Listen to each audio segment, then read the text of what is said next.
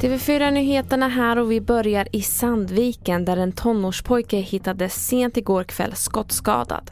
Skjutningen har skett i närheten av en skola uppger polisen och en utredning gällande försök till mord samt grovt vapenbrott har inletts. Polisen tittar även på gängrelaterade kopplingar men vill inte uppge om det finns någon misstänkt. Pojken är förd till sjukhus och läget uppges vara stabilt. Mer om detta kan man läsa på tv4.se.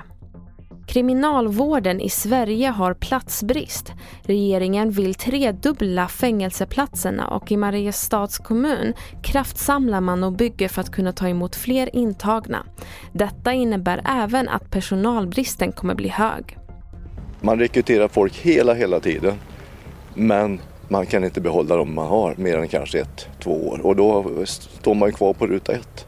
Ja, det är någonting som Kriminalvården verkligen måste fundera på. Hur, kommer man till rätta med, med lönenivåerna, med arbetsmiljön, med arbetstiderna för att faktiskt bli en attraktiv arbetsgivare så som man pratat om i flera år. Men det, det händer ju som ingenting.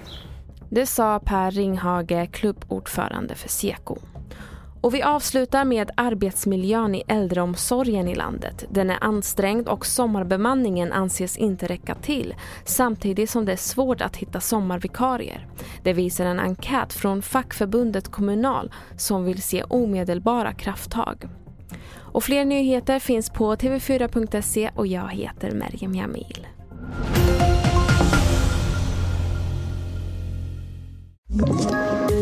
Poddtips från Podplay. I podden Något Kaiko garanterar östgötarna Brutti och jag, Davva, dig en stor dos skratt.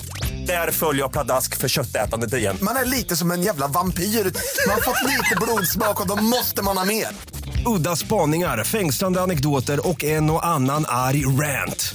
Jag måste ha mitt kaffe på morgonen för annars är jag ingen trevlig människa. Då är du ingen trevlig människa, punkt. Något Kaiko, hör du på Podplay. Därför är gardinerna.